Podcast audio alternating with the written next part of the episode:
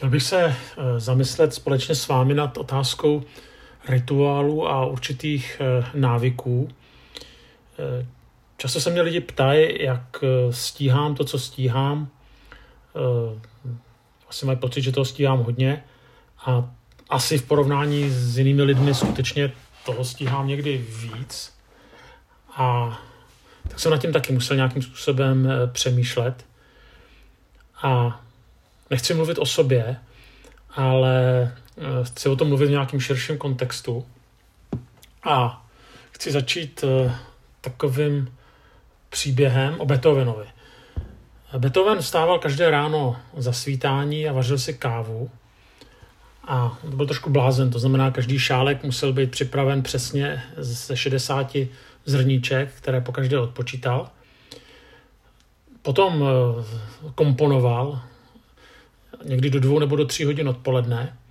Potom se vydal na procházku a bral si sebou tušku a nějaké papíry nebo notové papíry. A tam si zaznamenával všechny inspirace nebo nápady, které ho cestou napadly. Potom uh, si dal večeři, tam měl pravidelný takový rituál, pivo, dýmku a v 10 hodin nejpozději šel spát.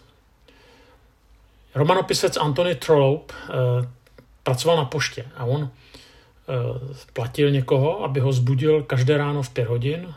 V 5.30 už seděl u svého psacího stolu, pak psal přesně 3 hodiny a takhle to dělal každý den. Konec vytvořil 37 eh, románů, z nichž eh, tedy mnohé mají i několik dílů a ještě potom napsal další 16 knih. A ta síla byla, že prostě to dělal pravidelně, že měl tomu určitou, určitou rutinu. Možná, že ještě známější je příběh Immanuela Kanta, uh, asi jednoho z nejgeniálnějších filozofů moderní doby, který, uh, podle kterého si údajně občané královce řídili hodinky.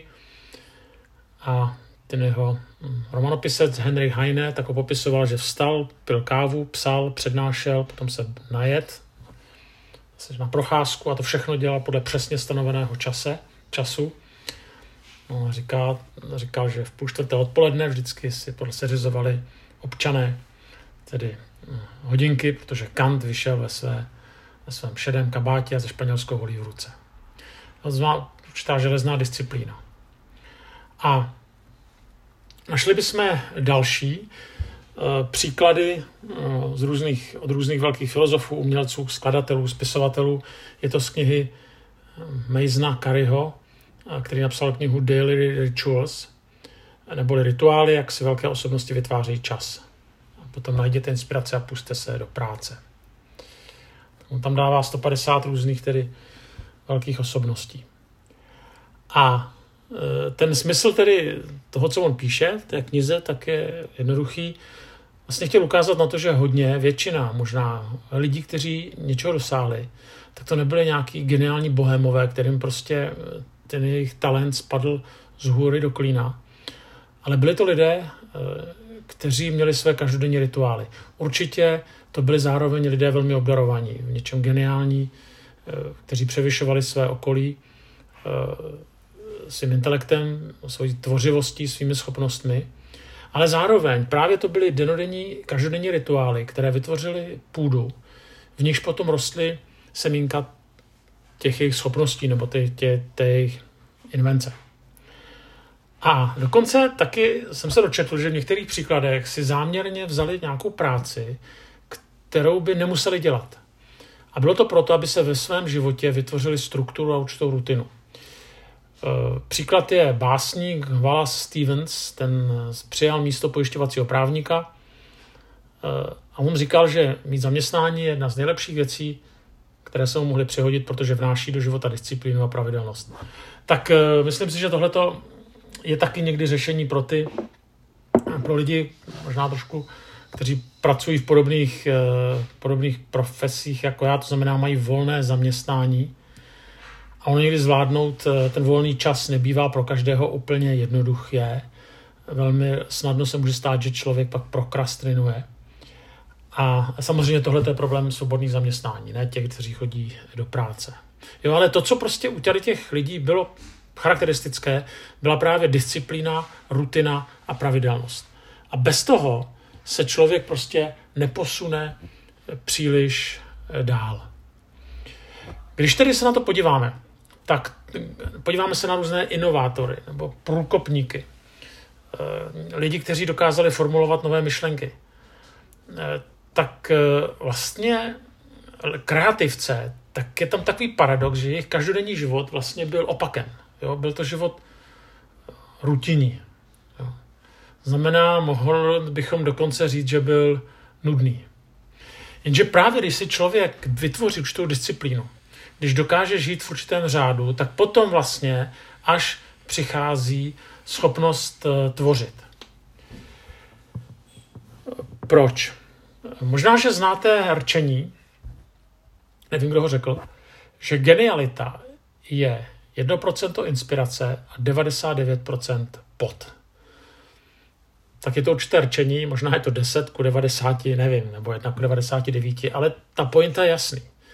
Jo, to znamená určitý mimořádný objev, prů, nějaký průlomový výzkum, jo, nějaký mimořádný nebo nějaký nový výrobek, jo, nebo geniální román, nebo nevím co, geniální podcast eh, třeba, tak eh, vlastně je vždycky výsledkem dlouhých let práce, snahy eh, věnovat pozornost detailům, prostě být kreativní znamená tvrdě pracovat. Skutečně z nebe to nespadne. A pokud nebudete tvrdě pracovat, tak z toho vznikne paskvil. Je tam potřeba určitého talentu, nadání, jo. ale prostě není to všechno. E, starohebrejské slovo pro tvrdou práci a voda.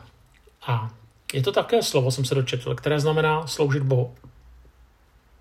A co tím chci říct? Že to, co platí v umění, nebo ve vědě, v obchodu, v biznisu, v průmyslu, to znamená v těch světských věcech, tak stejně platí pro duchovní život. To je důležité. To znamená, že dosažení duchovního růstu, skutečné změny, tak vyžaduje trvalé úsilí a každodenní rituály. Uh, ano, já se přiznám, že někdy trpím, když slyším některé rádoby duchovní průpovidky některých duchovních kutilů, Eh, tak to není v tom, že bych měl pocit nadřazenosti. Ale vím, že prostě tito lidé nežijou jaksi eh, nějaký pravidelný, každodenní rituální život s Bohem. Že jejich život je spíš chaos. A já samozřejmě nevím, jak žijou, nevidím do jejich života, ani mě to nezajímá. Ale poznám to z toho, když potom formulují některé svoje pohledy. Vím, že to je neuvěřitelně plitký. Totiž o co běží? Že všechny vysoké ideály, ty i duchovní ideály, víra v Boha, člověk jako boží obraz, láska k bližnímu, eh, snaha eh, pochopit i něco v písmu, nebo vztah s Bohem nakonec, tak, tak pokud se nepromění v určité návyky jednání, tak jsou strašně povrchní. Mají malou váhu. Jde o to, aby se některé věci staly jakoby návyky srdce. Eh, já neříkám, že všechno je prostě o dřině a o rituálech. Jo. Absolutně ne. Ale chci jenom říct, že určitá disciplína, řád i v duchovním životě, tak je stejně nezbytný jako v ostatních uh, oblastech lidského života. Uh, Scott Peck napsal, že duchovní růst je plný úsilí. Uh, není to jenom o úsilí. Není to taková ta farizejská zbožnost, že se to odmakám. To absolutně nechci říct. Ale zase chci říct ten druhý extrém. Takový to čekání na nějaký záblesk taky nestačí. Určitě se vám stalo, že jste prožili nějaký okamžik, kdy vás oslovil Bůh, nebo prostě když jste dostali i nějaký skvělý nápad, Eh, byl tam nějaký záblesk třeba něčeho, nějaký projekt, jo. Eh, něco vás, jak se říká, osvítilo, byl to ten aha efekt nebo aha moment. No ale příští den, týden, později tady ta myšlenka, která nás, ten aha moment, tak jsme zapomněli, anebo už se to stala nějaká vzdálená vzpomínka eh, a, a tak u toho zůstalo. A právě lidé, kteří mění svět, a teďka nemyslím jako celý svět, ať už v malém nebo ve velkém, tak jsou právě lidé, kteří mají schopnost ty některé vrcholné zážitky proměnit v každodenní rutinu. Kteří vědí, že záleží na detailech. Kteří se vypěstovali disciplínu tvrdé práce, která prostě trvá delší dobu. A ta pointa vlastně křesťanství, judaismu, židovsko-křesťanské tradice, chcete-li, tak je právě v tom, že si bere ty vysoké ideály a ty vznešené vize, jako je obraz Boha, nebo víra v Boha, následování Krista, služba, láska k bližnímu. To jsou vysoké ideály. A snaží se proměnit do každodenního vzorce chování. Jo, není to jenom záblesk, není to extáze, není to konference, není to jednorázový výplot něčeho, ale je to vlastně, no, proměňuje to do vzorce chování. Jsou to určité rutinní postupy, které nakonec přetváří mozek a dávají našemu životu disciplínu a mění způsob, jak se cítíme, jak myslíme, jak jednáme. Eh, proto se taky říká, že jsou tak důležité rituály třeba v rodině, jo, jako rituál společného jídla, jo, nebo že ta rodina spolu někam třeba jde, nebo prostě rituály rodiny. Eh, když se třeba podíváte na židovství, jo, tak tam je spousta rituálů, které se mohou zdát nudné, všední, opakující se, někdy posedlé detaily, ale právě e, takhle vypadá psaní románu, no, psaní knihy, tak to, to vím, to jsem sám jako poznal, že to jsou prostě, musíte stokrát po sobě přečíst a, a stejně to není nikdy dokončené. Nebo myslím si, že to, když někdo komponuje nějaký hudební dílo, nebo udělá nějaký fakt vymakaný YouTube, nebo režíruje nějaký film. Jo, prostě zdokonaluje detaily. Prostě je to záležitost tvrdé práce. Je to prostě soustředěná pozornost, každodenní rituál. Tady od toho potom pochází velikost. Myslím si, že v křesťanství jsme si někdy vytvořili takový zvláštní pohled na, na to, co to znamená náboženská zkušenost nebo setkání s Bohem. Je to prostě údajně něco, co nás ohromí, jo, nějaký zážitek. Něco, co se vymyká běhu normální zkušenosti. Jo. Je to nějaký oslovení Bohem, jo. je to nějaká super konference, je to, je to nějaká, nějaký vstup do chval. A t- jo, ano. Jo. Je to prostě, jako kdyby člověk měl vylíst na nějakou výšinu, na nějaké duchovní výšiny, podívat se dolů. Jo. Jsme prostě oslněni. E, přemůže nás to. Fascinuje nás to přemožení přítomnost něčeho obrovského. A to si myslíme, že to je to ono. A to vlastně pak eh, křesťané, věřící lidé vyhledávají. Tohle tu velkou vizi a o té potom mluví a píšou to různě prostě, eh, sdílí se o tom v knihách na sociálních sítích. A určitě takovéto zážitky jsme měli, ale nakonec eh, vidíme, že je to zážitek a ten zážitek vyčpí a, byli, a jsme takový, jaký jsme předtím. A chceme další zážitek. Zůstane to v paměti, ale prostě není to součást každodenního života, je to paměť. Je to, já jsem si to uvědomil, teďka bylo nějaký velký probuzení v, v Austinu, v Americe. Nevím, kde je Austin, ale možná se to slyšeli, velký probuzení. A teďka jsem to viděl na YouTube. Nevím, co si o tom mám myslet. A teďka tam prostě ty lidi prožívají, se modle a vyznávají hříchy a prostě pláčou a chvále a chvále a chvále. A teďka přišlo trošku úchylný, že 80% si to natáčí na mobily. Jo. Prostě uh, ty své intimní zkušenosti s Bohem.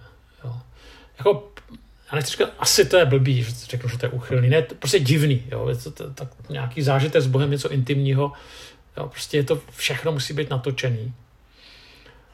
OK, ale to, co chci říct, že to probuzení v Ostinu, díky Bohu za něj, ale že to nevydrží. Jo. Že zase člověk bude muset z hrušky na zem. Jo.